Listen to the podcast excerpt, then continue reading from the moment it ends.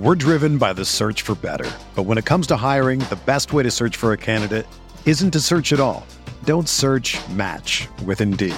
Indeed is your matching and hiring platform with over 350 million global monthly visitors, according to Indeed data, and a matching engine that helps you find quality candidates fast. Ditch the busy work. Use Indeed for scheduling, screening, and messaging so you can connect with candidates faster. Leveraging over 140 million qualifications and preferences every day, Indeed's matching engine is constantly learning from your preferences, so the more you use Indeed, the better it gets. Join more than 3.5 million businesses worldwide that use Indeed to hire great talent fast. And listeners of this show will get a $75 sponsored job credit to get your jobs more visibility at Indeed.com slash BlueWire. Just go to Indeed.com slash BlueWire right now and support our show by saying that you heard about Indeed on this podcast. That's Indeed.com slash BlueWire. Terms and conditions apply. Need to hire? You need Indeed. Mahomes has the time, delivers perfectly downfield. Touchdown, Patrick Mahomes with a rope. This one, Adams, touchdown. This time going deep for Beckham Jr. Hello, everyone. Welcome back to RotoViz Overtime on RotoViz Radio, brought to you by Blue Wire. My name's Colin Kelly. You can follow me on Twitter at Overtime Ireland. Joined as always by Sean Siegele, one of the co-owners at RotoViz, and uh, of course, you can read all his fantastic work up on the RotoViz.com website. Sean, the the wild card weekend or the super wild card weekend, uh, I think. I, I know they're going to have to, to work it out. I know what they were trying to do with adding the extra word to the, the wild card weekend name, but it just doesn't have the same ring as uh, some of the kind of you know like the Sweet Sixteen or, or things like that. There, so we'll see we'll see what they come up with for next year. But I was a big fan of the the weekend in general with the the six games. It was a lot of fun. Um, I kind of it was a more relaxed weekend. The Packers on the bye week, the Chiefs on the bye week. So basically, I was kind of popping in and out of the game, seeing how they were going, following along, um, and uh, overall pr- pretty enjoyable watching them. There was a few of them were quite slow burners. There was a lot of punts.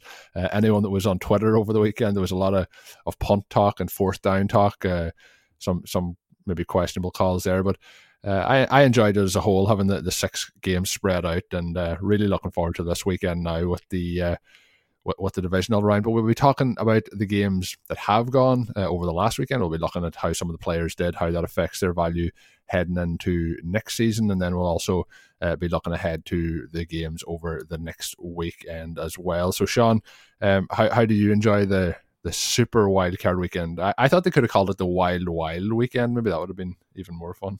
yeah, you should you should get that out there. We, I, I thought it was a blast, right? Having that extra game having the extra team involved and, and, certainly on the AFC side there were plenty of deserving teams to be in the playoffs and be worthy of uh, getting a chance to participate that Buffalo Indianapolis game with Indianapolis as the seven seed that was a, a barn burner and a lot of fun to, to have them involved in the playoffs. I think this will be the format going forward, and I think it should be the format going forward. It gives a little bit more of a push too for the team to get that number one overall seed a lot of times that team kind of in the two seed, uh, whether or not they're deserving to have a, an additional buy as opposed to the three seed, the four seed. I think this this more accurately reflects the regular season. Easy for us to say since the Chiefs and the Packers actually got that buy here, but a lot of exciting games. The one that perhaps uh, was the biggest surprise was that Pittsburgh Cleveland game. I know this was the game that gave me a little trouble in the FFPC playoff contest.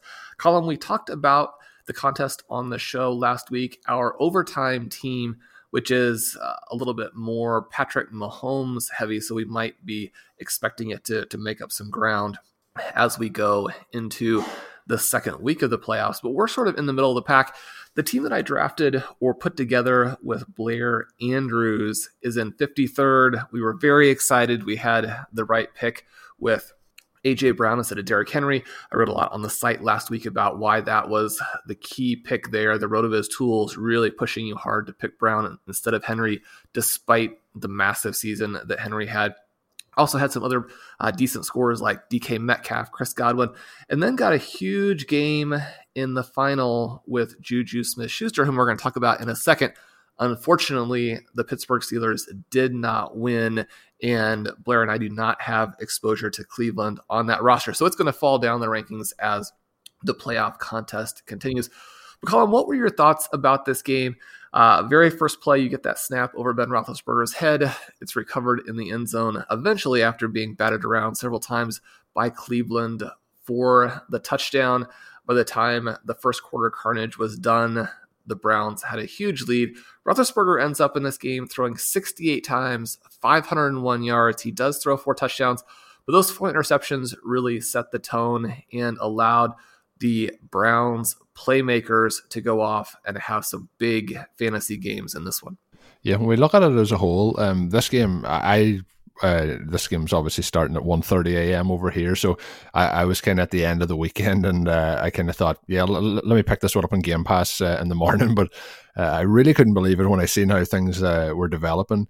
Um, in terms of the overall performance, like we, have seen the Steelers, they got out to the 11 and 0 start, looked like they were, you know, really um, going to be pretty pretty good, but you know, there was always a couple of question marks just around how they won some of those games. You'll remember back to they bet the Cowboys and uh, you know, they made really hard work of it, and they'd done that a couple of times, even though they were still undefeated. There's just, you know, there was something all season that just wasn't clicking on all cylinders for this team. And although Ben Roethlisberger was back from injury, just didn't look, you know, 100% of what, what we had expect, expected them in the past.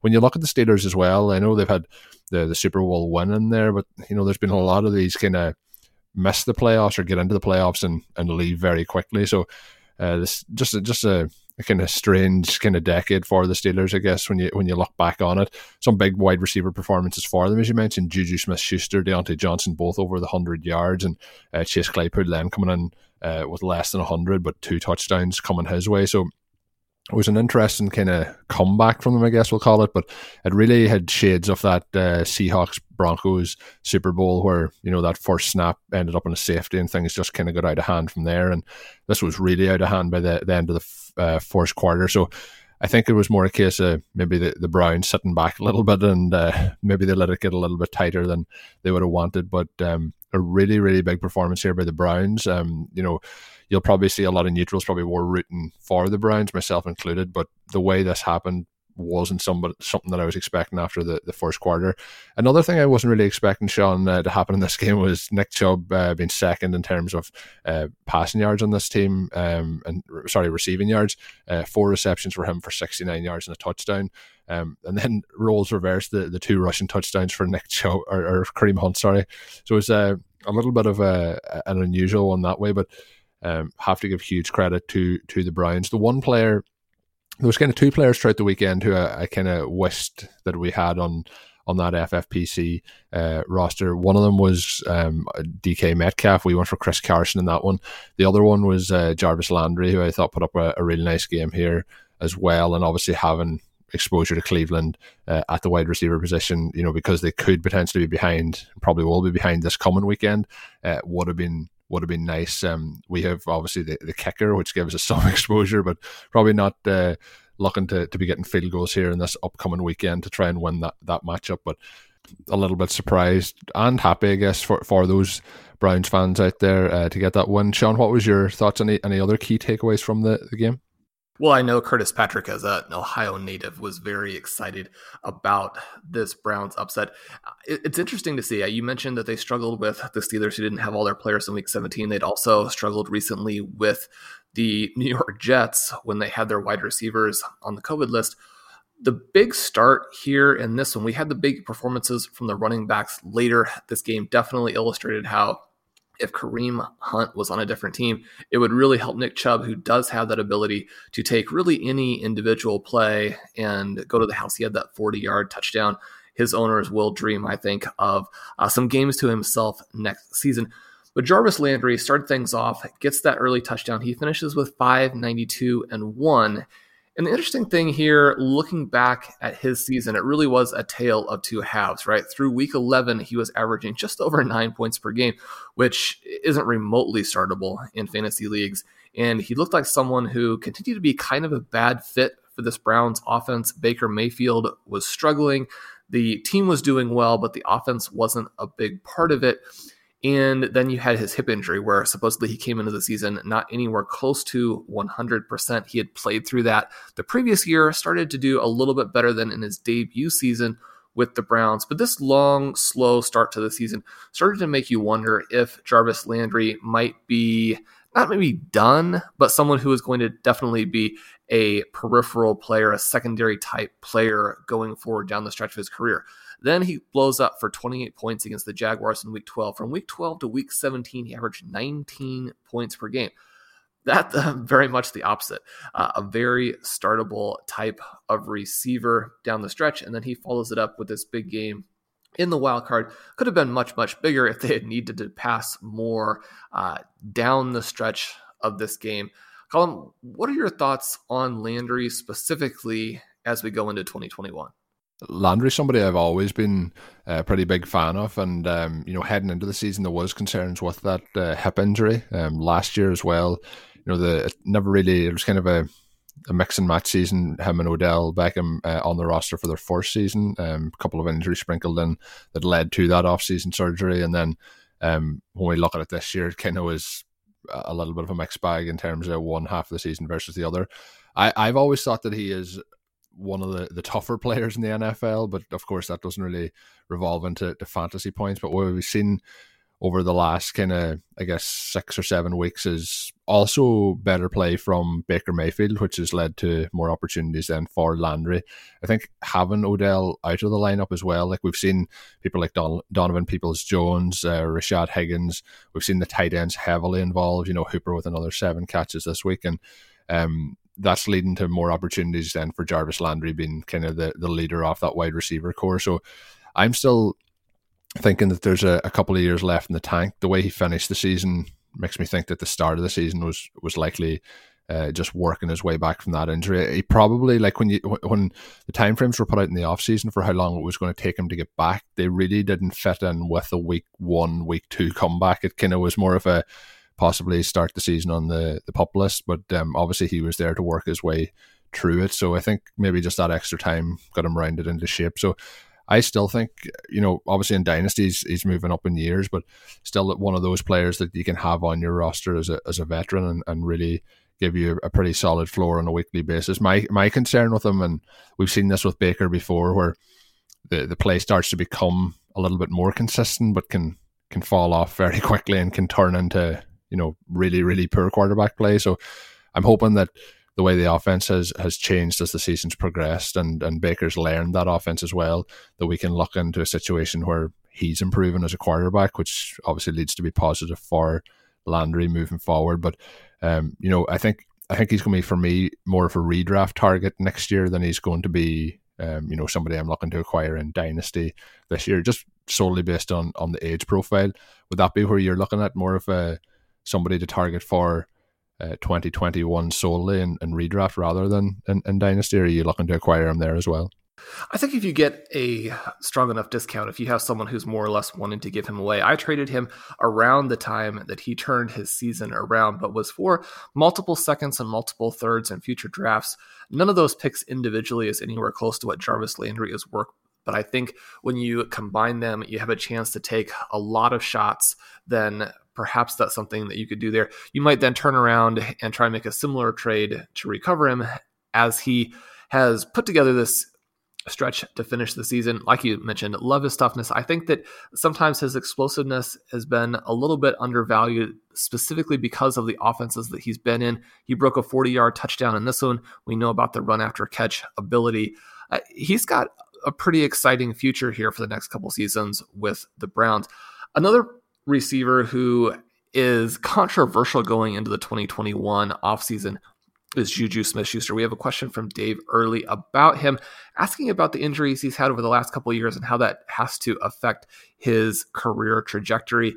And I would say that it does, but maybe more that when he was more or less healthy this season, it did not look particularly explosive. You compare him to a Chase Claypool, to a Diontae Johnson, and he looks like he's running in quicksand. At the same time, he still is very, very young. He has this body that's great for scoring touchdowns. One of the things that Blair and I were doing as we were trying to figure out how we could get a little bit of uniqueness in our FFPC lineup, but still roster most of the studs, was to find a receiver who'd be a little bit less owned than Diontae Johnson in this game. You go back and you look at the full season, or you go and just look at the last month. And one of the things that's kind of surprising is that Smith Schuster is right there with Johnson in terms of fantasy scoring, in terms of targets, in terms of receptions. Now, a little bit of that is influenced by a couple of games where Johnson had some troubles and was benched or missed portions of the game. So his per game numbers deflated a little bit by games that he didn't play the whole contest. But Juju, even with the just how short he's being targeted, this became a quick passing offense in 2020. Johnson targeted underneath, Smith Schuster targeted underneath, Claypool and Washington at times the vertical receivers. But in this game where they needed to come back, it was interesting. We got 19 targets for Juju, 16 for Johnson, even 11 for Eric Ebron in there. There aren't going to be that many games going forward, whether Smith Schuster is with the Steelers or more likely with another team where the quarterback throws 68 times and he has a chance for 19 targets. But he did look very good in this one, turning in 157 yards, getting that score. He still has that ability to go over the middle, make some of those tough catches. I think on a team where he is back to being more of the focal point of the offense, maybe has a quarterback who is a little bit better than where Roethlisberger is now. Roethlisberger struggled over the second half of the season here, really corresponding with the collapse that the Steelers overall uh, underwent. And so if he could somehow find himself into one of these perfect situations next year, and there are plenty of teams that still need receiving help in order to be able to match teams like the Packers, like the Chiefs, score the points you need to be competitive in the playoffs. Yeah, and what I would agree there is, you know, I kind of hinted on Roethlisberger and maybe not being 100%, and you talked about the quick passing offense. I think a lot of it probably was down to maybe how Ben Roethlisberger's physical condition is maybe limited from what it would have been a couple of seasons ago. Like, if you look at the numbers for 2020, he had 97 receptions, 831 yards, and nine touchdowns. Like, in terms of like a bad season from a 20 somebody who just turned 24 in November. Like it was a down season from our expectations but you know based on the overall numbers it was was pretty solid. And like if we're looking at somebody going into their fifth year in the NFL uh, you know there's a lot of opportunity there. I think part of the thing that was a drawback for him this year is just how good Chase Claypool was coming in as a rookie and also Diontae Johnson's involvement in the offense. So there's three really high end wide receivers on the, the Steelers offense. I think if that number was down to two, um, I think we would have like two hugely productive wide receivers. And I just wonder how much production we can get from Ben Roethlisberger at this point in his career.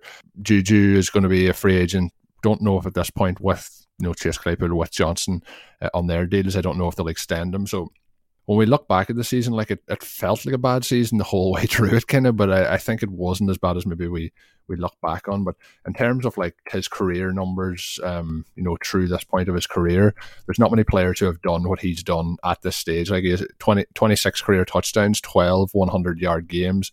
Um, you know, that's that's true 58 games. So he's played 58 games, has 26 touchdowns you know he's had a, his fair share of injuries in 2019 missed a, a, good portion that season but overall has been has been uh, pretty productive. And I think part of the thing that, like, if you look at his numbers from this season, throughout his career, 2017 had just under 16 yards per completion uh, per catch, basically. Uh, 2018 was 12.8, 2019 was 13.1. This year, that dropped all the way down to 8.6. And with that as well, his overall yards, you know, for the season are are lower than maybe we would have hoped. So, uh, still, um, you know, I think that's the biggest key, Sean, is what you mentioned about the the offense. So I think maybe the best opportunity to to really see him step forward here on his career is, you know, to get him out of to get him out of Pittsburgh because just the competition with the the three wide receivers in that uh, core might just be a little bit much. I think if we can get him to another offense where he is uh, the clear number one wide receiver, um, I think we could we could see things really increased for him. So I, I, still have a lot of faith in Juju. Still, as I mentioned, just turned 24, done so much in his career so far. So um, looking forward to seeing what happens this offseason. Hey everyone, I want to tell you about Blue Wire Hustle, a brand new program where you can host your very own podcast here at Blue Wire. Hustle was created to give everyone the opportunity to take their podcast to the next level, or if you want to host a podcast, and just don't know where to start, Hustle is the perfect place for you. As part of the program, you'll receive cover art, Q&As with Blue Wire's top podcasters, access to our community Discord, and an e-learning course full of tips and tricks. And on top of that, we'll get your show pushed out to Apple, Spotify, Google, Stitcher, and all other listening platforms. And the best part is, you can get all of this for only $15 a month. The same rate as any other hosting site would charge you just for the initial setup. So whether you're starting from scratch or have an existing show that you want to grow, Hustle is an open door to leveling up your sports experience. Acceptance into the program is limited, so get your application in today. To apply, go to bwhustle.com slash join. Check out the description box in this episode to find out more, but that's bwhustle.com slash We're driven by the search for better. But when it comes to hiring, the best way to search for a candidate isn't to search at all. Don't search match with Indeed. Indeed is your matching and hiring platform with over 350 million global monthly visitors, according to Indeed data, and a matching engine that helps you find quality candidates fast. Ditch the busy work. Use Indeed for scheduling, screening, and messaging so you can connect with candidates faster. Leveraging over 140 million qualifications and preferences every day, Indeed's matching engine is constantly learning from your preferences, so the more you use Indeed, the better it gets.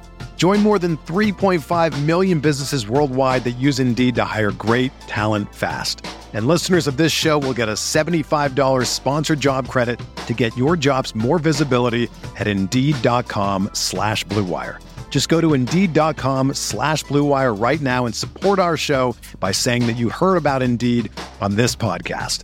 That's Indeed.com slash BlueWire. Terms and conditions apply. Need to hire? You need Indeed. Slash join. So move on, Sean, to a couple of the other games. Those, uh, though, that one was one I found just very interesting. A couple of players that we mentioned there a moment ago, just interesting scenarios with them moving forward. Um, I guess we will mention the the game between the Titans and the, the Ravens next. Um, you mentioned Derrick Henry not having uh, the production that maybe some people were hoping for.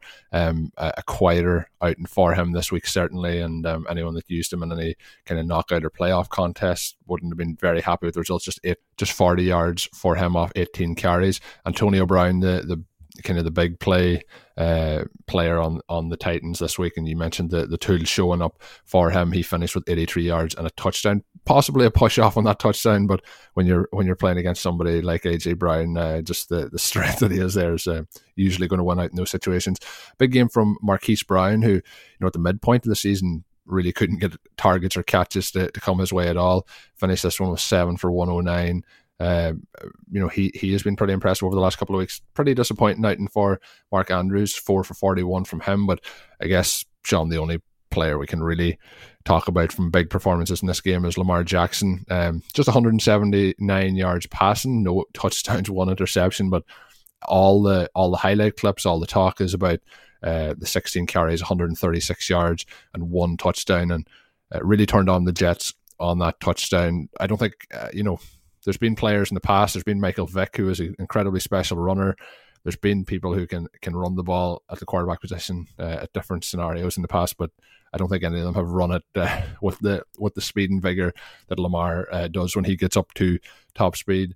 Um, I, I kind of thought that the Ravens, the way they finished the season, were right and really into shape. We've seen the Packers really dismantle the Titan the Titans, and we've seen them kind of have those kind of games where it doesn't work out for them. Some questionable play call I mentioned earlier, the punts, a couple of punts in this game that I think they really should have went for it. When you have somebody like Henry, you've tried to run him all season. I know they were basically running for for two yards of carry here in this game, but I think in those situations you try and go for it on fourth down. But the Ravens with a, a well deserved uh, win here, and it sets up a really fascinating game this coming weekend between between them and the the Bills, um, who we'll be talking about in a moment. But um, anything else, Sean, outside of the, the, the Lamar Jackson uh, spectaculars that uh, you want to touch on in this game? Well, AJ Brown is is the clear story for the Titans. We're going to talk about him on Thursday's podcast. Ten targets there. The only other players on that team. The the next best target number on that team is three. He's got to be the guy who does it for them. He had a good game. They needed to go to him more. On the Ravens side, we've got some interesting storylines. You mentioned Lamar Jackson, those 16 carries. That was pretty frustrating for the, those of us who had J.K. Dobbins and something. Only nine carries for him. He looked good. He flashed. He did get a touchdown uh, down around the end zone there. Lamar really seemed like he wanted to make a statement in this one about how he's going to carry his team to victory. Uh, keeping on a lot of these read options, uh, I think they're going to need to get the running backs a little bit more involved. But Jackson's someone who, if you can get a little bit of a discount, I am currently drafting in a dynasty startup mock with Sam Wallace. It's going to be a lot of cool content for the site. Uh, those of you who are familiar with Sam, he appeared on the flagship show this week. He's been doing great stuff uh, for the site for the last year. An awesome follow on social media. Uh, it, it's going to be a, a fun exercise that we're doing. When I had the fourth pick in the super flex format there, I did go ahead and go with Jackson over Josh Allen. So I think that long term, Jackson is still going to score a ton of points. You mentioned Mark Andrews, a little bit disappointing. Marquise Brown was nothing, was disastrously bad through midseason, has really turned it around. I don't think that he's going to be a receiving star, but he is going to be someone you can use in your lineups. The time to buy him was a month ago, maybe a month and a half ago. The time to buy Mark Andrews is now right? He's had a disappointing season, but this Baltimore offense is starting to really get back to where they're put up huge numbers of points. Mark Andrews, probably still the guy who, outside of Jackson, is the best way to play this offense in most formats. And this is the time that you can get him a little bit less expensively. Uh, try to load up on Mark Andrews in your leagues today. Colin, finishing out in the AFC, we have the Indianapolis Colts and the Buffalo Bills. This one came right down to the end as we had uh, some big plays by the Colts. Nyheim Hines, uh, some uh, highlight runs there. He got 75 yards on just those six carries, broke off a 33 yarder, uh, worked his way into space on several more. Jonathan Taylor, under four yards per carry, did break off a long one, did get a touchdown. He also had uh, four targets the bell cow situation very much in effect for him, even with Hines playing a role there. We saw Michael Pittman, who I think is going to be an interesting player in terms of ADP for 2021 10 targets, 5 receptions, 90 yards. He could be a breakout player next season. But the story again in this one was Josh Allen 26 for 35, 324 yards, two touchdowns. And as it has been all season, so many of those went to Stefon Diggs, who had six, 128, and one. They lose Zach Moss in this one. Devin Singletary was not very involved. Are they going to have the kind of running game that they need to match up with the Ravens next week? Or is it actually going to be a, a benefit to them? This game is just going to be in the hands of their star, Josh Allen. They're not going to be tempted to waste plays on inefficient. That's runs. what I was going to say to you when you mentioned, you know, they might have, like they had 10 rushes in this from their, their running backs for a combined 42 yards. you know, they had uh, 11 carries then from Allen for 54 yards, one of them being the, the 16 yard touchdown run. So, you know, do they need a rushing game outside of Josh Allen? Like, you know, I don't know if they do. I think when you see what he's able to do consistently through the air and on the like, he is quick when he starts to to move. It's not just like you know small runs. Like he is a real weapon when he gets out of the gets out of the pocket. And I, I've just like, you know, the talk a few weeks ago is was Aaron Rodgers the MVP? Was it uh, you know going to be Patrick Mahomes? I, I think at this point, like it's it's clearly going to be Aaron Rodgers. But I think if I was saying who number two was based on how the season finished, like that week 17 performance, even against the, the Dolphins, I think I would have to give the second spot to, to Josh Allen. And I've said it before in the show, his jump from last season to this season has been nothing short of spectacular.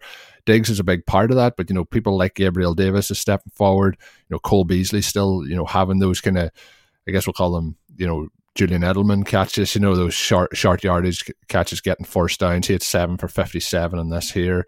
Um, Zach Moss, unfortunate with the injury, will miss the rest of the playoff run. John Brown, who was activated a couple of weeks back, uh, zero receptions in this one, uh, four targets. So, you know, there's still an opportunity to get him in there as a weapon. But I think probably the best thing for the Bills to do in this game is to to rely on Josh Allen, Stefon Diggs in the passing game and to try and put those points up on the board because the more points they can put up, uh, particularly in the first half, the tougher it is for the Ravens to really like you know get that run game going and they probably want to you know hit 30 carries between quarterbacks and running backs in the game and if you can you know put them in a 14 point uh, deficit you know in the the first half or at halftime that really changes their game plan where they're really trying to to pass the ball and I know Lamar has improved as a passer but that's not what they want to do uh, overall you know, Philip Rivers in this 300 yards for him might be one of his last games, might, might be his very last game in the NFL. The arm strength just isn't there uh, to push the ball downfield.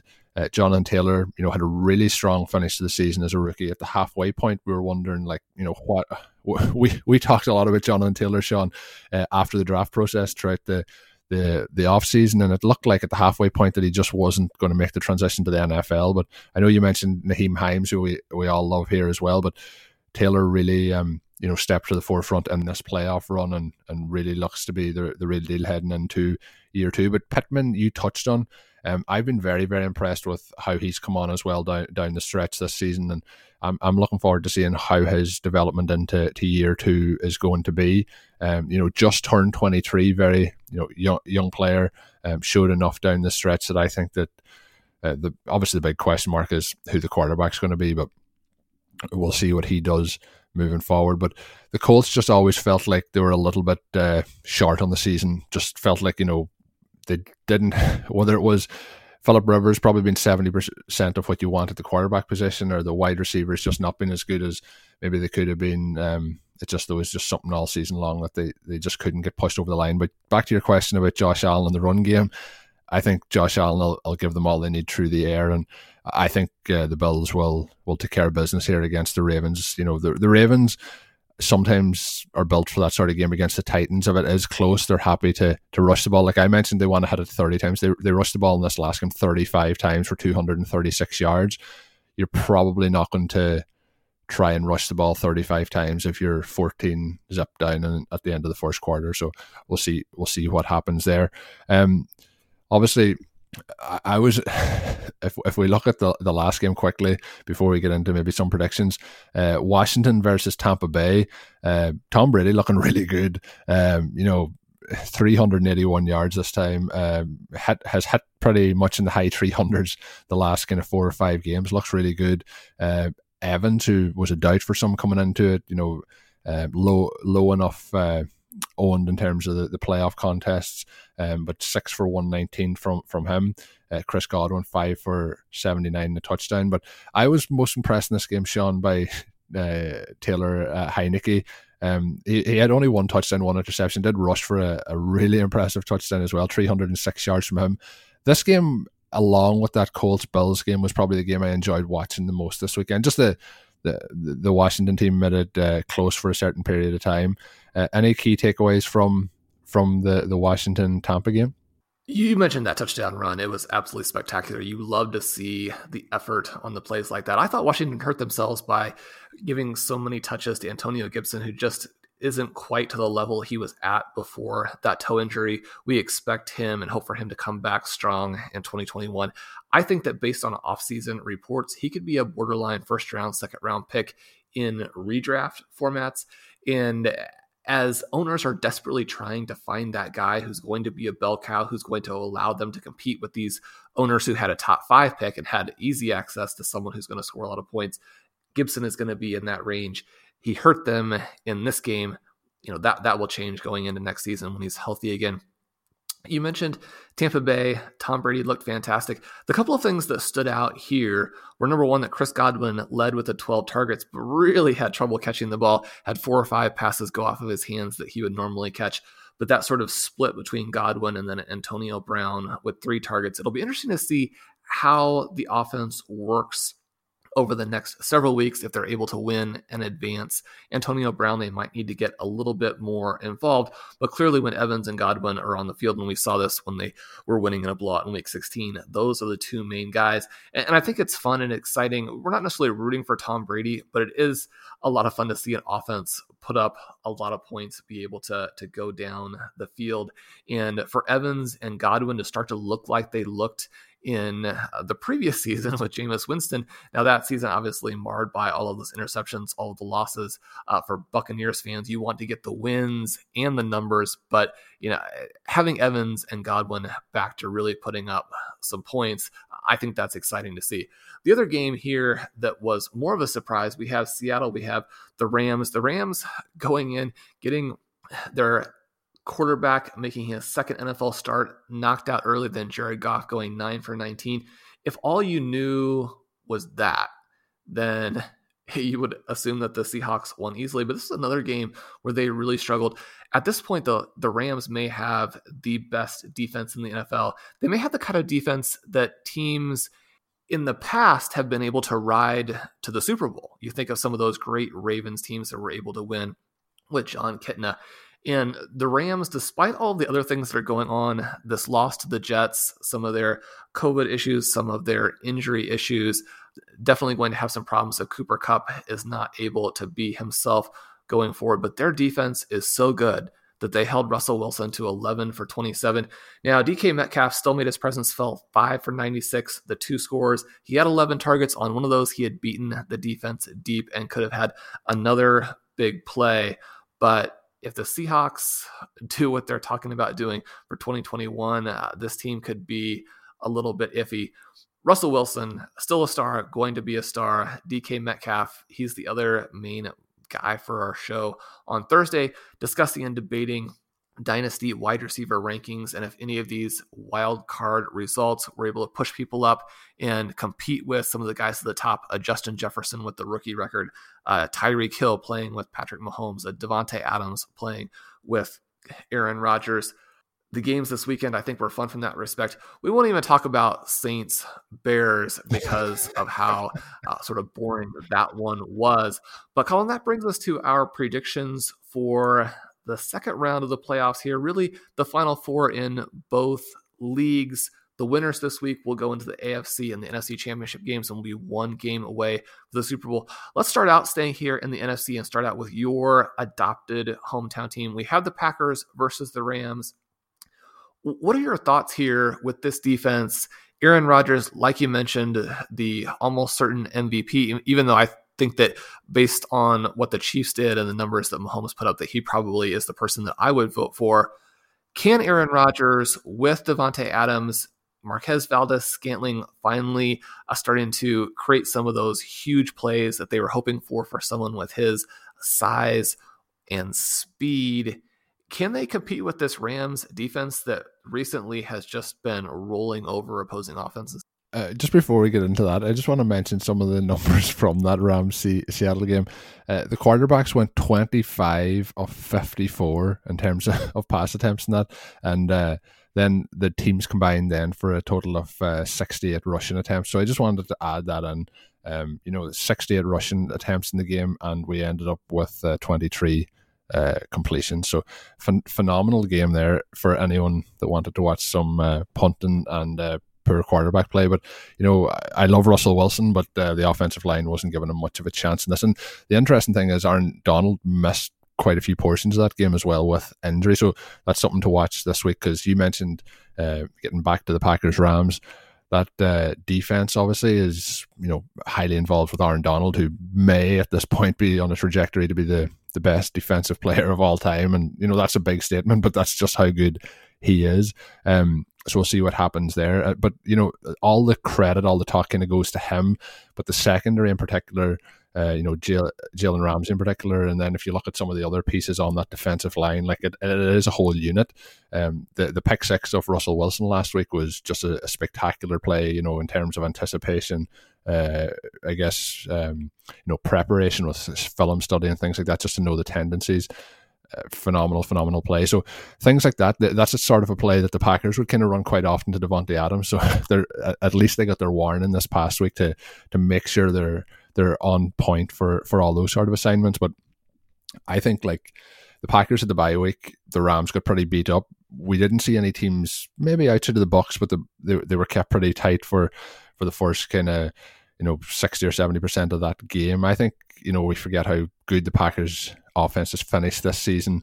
Um, you know, we I'm after talking about the the options there, you know, in terms of the quarterback play um, off the Rams. Um, the big problem for the Rams here is going to be if the Packers can put up a lead in this game. You know, if you've either of those guys in a quarterback who like I think it's clear at this point McVay doesn't really trust uh, Jared Goff. Um, and then you mentioned Kupp as well, potentially, you know, carrying uh, a bit of an injury as well. So I think the Packers offense can definitely compete. Like if, if the Packers offense can't compete with them, as you mentioned, uh, they could have a, a, defense here who could make a run at the Super Bowl. But I just think with the even the, the kind of the game being on Saturday, that's going to affect the the time for those players to recover. So I'm pretty confident in the Packers. By the time it comes to game time this weekend, I'll probably be extremely nervous. Uh, but um, in terms of you know how the game, like I would rather be playing uh, the the passing attack of the, the the Rams versus Seattle, just based on um, the the talent on board. So it's it's going to be one of those ones that's uh, it's a playoff game. Anything can happen, but I'm I'm pretty confident uh, in the Packers this week. Sounds like you might be edging a little bit maybe towards the that Rams team. I think that they have a chance to be more competitive than people are thinking. Kyler Murray, injured in week 17, was not able to do much in that game, but the Rams just completely shut down the Cardinals. They've been so dominant as of late that I do think that they will give Aaron Rodgers some trouble, but I think Aaron Rodgers will come through as he has so many times. And we're hoping that he does. But it's, it's more exciting to see these blitzkrieg offenses and you know, looking forward to that potential Packers Saints NFC Championship game, that Packers Chiefs Super Bowl. If the Rams would come through, it would be great for them. It'd probably be a little bit uh, unfortunate for football fans. Speaking of the Saints, they have this game here with Tom Brady and the Buccaneers. You have these two quarterbacks who are refusing to retire.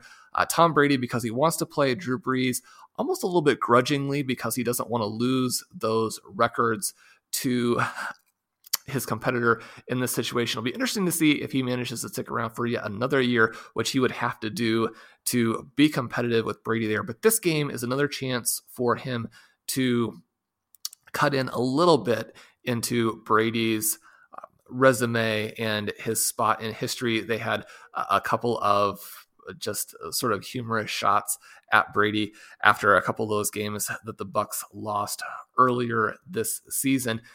Are the Saints going to roll over the Buccaneers again? At this point, they have this elite secondary that is making things very difficult for opposing teams. The Chicago Bears had actually been on a little bit of an offensive run going into that game. David Montgomery shut down. Obviously, the passing attack completely stifled. We saw the Chiefs go through the Saints, beat them recently. Patrick Mahomes a very different animal. One of the reasons, again, why I think he deserves the MVP and why the Chiefs, you know, should be favored to win this whole thing again. But the Buccaneers, with how they've come on in the last month, will they be able to make this a shootout? I think that's what fans would love to see. Uh, both quarterbacks putting up video game numbers. I think um, I don't think it's going to be a shootout. I'll, I'll put it there. Like I think uh, Brees looks to be like this is the I know I've said before this could be his last season. I would fully expect this to be the, the last run here for Brees. I think if you're looking at which quarterback looks like they can play another season, it's definitely Tom Brady out of the two. Uh, Brady's you know starting to push the ball downfield a little bit more, uh, challenging those cornerbacks. You know with his you know elite wide receivers and. I just don't think Brees and this offense have the ability to do that. And, you know, they didn't really get a huge amount of uh, Alvin Kamara, you know, as much as you probably would want this past week. I think you know, it's going to come down to what Kamara does in this this game as to, to how how the Saints do. Saints defense has really come on strong, but unless they like, you know, we're talking about defensive lines, like you know, Washington didn't do that much to Tom Brady this past week. The Saints, if they can't do anything to Brady this week, I think the Bucs uh, will will roll over the Saints in this one. I'm I'm picking the Bucs to win it. Um, could be pretty close, and it, it might be more low scoring than people are expecting, but I think I think they do enough to to get over the edge. I think it's going to be a, a Packers Bucs NFC Championship game, and I'm I'm hoping that the Packers can get some revenge for that early season uh, kind of demolition job that the the Bucs did on the Packers. So. Um, that that's my pick for the NFC. Is it's going to end up Packers Bucs? Uh, are you going with the Saints in that one? I think I am going to go with the Saints. We saw them win 38 to 3 on November 8th. The teams have changed since that point, but I think that the Saints are still a team that can give Brady a lot of trouble you know, 22 for 38, 209 yards, the three interceptions, the jokes in the aftermath. I think that he will be a lot better. I think that you're going to see Mike Evans do a lot more than four for 64. I think you're going to see Chris Godwin do a lot more than three for 41. You're probably going to have to get Antonio Brown more involved in those three catches. They're going to need all three guys to play big in this one, uh, have a chance to to spread it and compete with this Saints secondary. But I do expect the Saints to still go through. I think we're going to see a lot more of Alvin Kamara this week. Like you mentioned, I think we're going to see Michael Thomas have that one more week to go. And the Saints are, are really pointing toward being a team that's going to give the Packers a lot of trouble in the NFC Championship game, and I, I, hope that's the way it turns out. Colin, before we leave people today, we still do have to do those AFC picks. You mentioned Bills Ravens that you didn't think the Bills, uh, you didn't think the Ravens were going to be able to employ the same strategy against the Bills, run all those times. I like that pick. Maybe it's the pick I'm hoping for. I'd like the Bills to jump out to a, a couple touchdown early lead force Jackson to throw. We'll see what Mark Andrews can do to pull the Ravens in it. Uh, maybe J.K. Dobbins breaks free for a couple of highlight runs. That game, if both teams could get into the 40s, maybe the Bills in the low 40s, the Ravens in the high 30s, that's the kind of game I'd like to see. And that one, I think it could be a, a very, very exciting potential best game of the weekend. And then we have Chiefs Browns. We were rooting a little bit for the Browns here, despite the fantasy repercussions because it would maybe give the Chiefs an easier game. Yet at the same time, Baker Mayfield has been so good.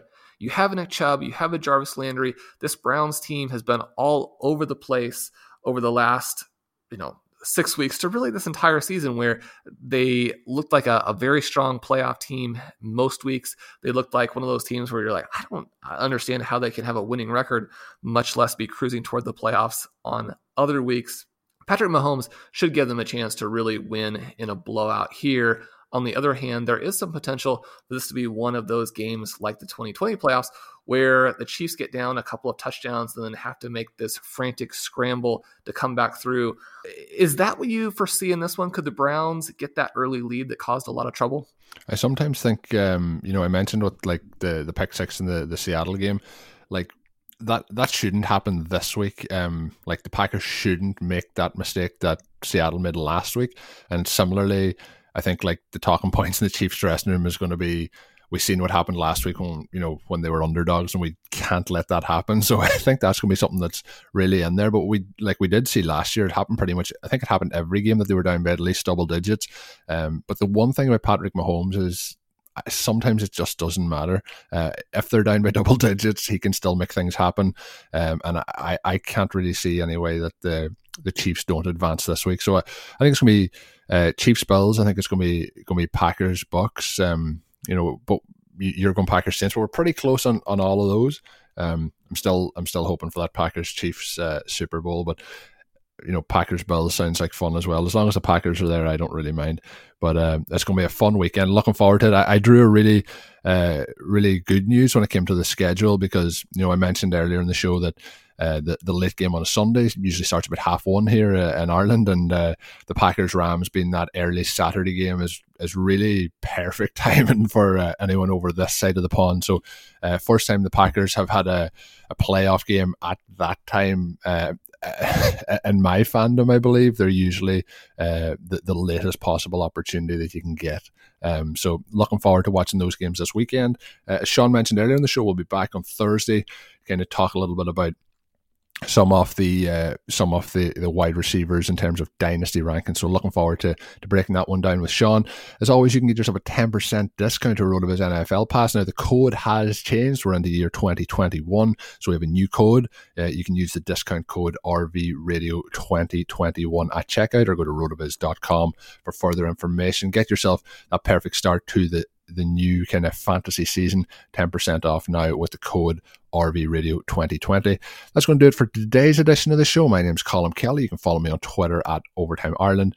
Uh, of course, check out Sean's great work on rotoviz.com. And we will be uh, recapping one of Sean's pieces on Thursday's show uh, with the wide receiver ranking. So if you want to even have a read through of that and listen back then on Thursday to, to see the extra opinions of it, uh, head on over to rotoviz.com to check that out. And until then, have a good one.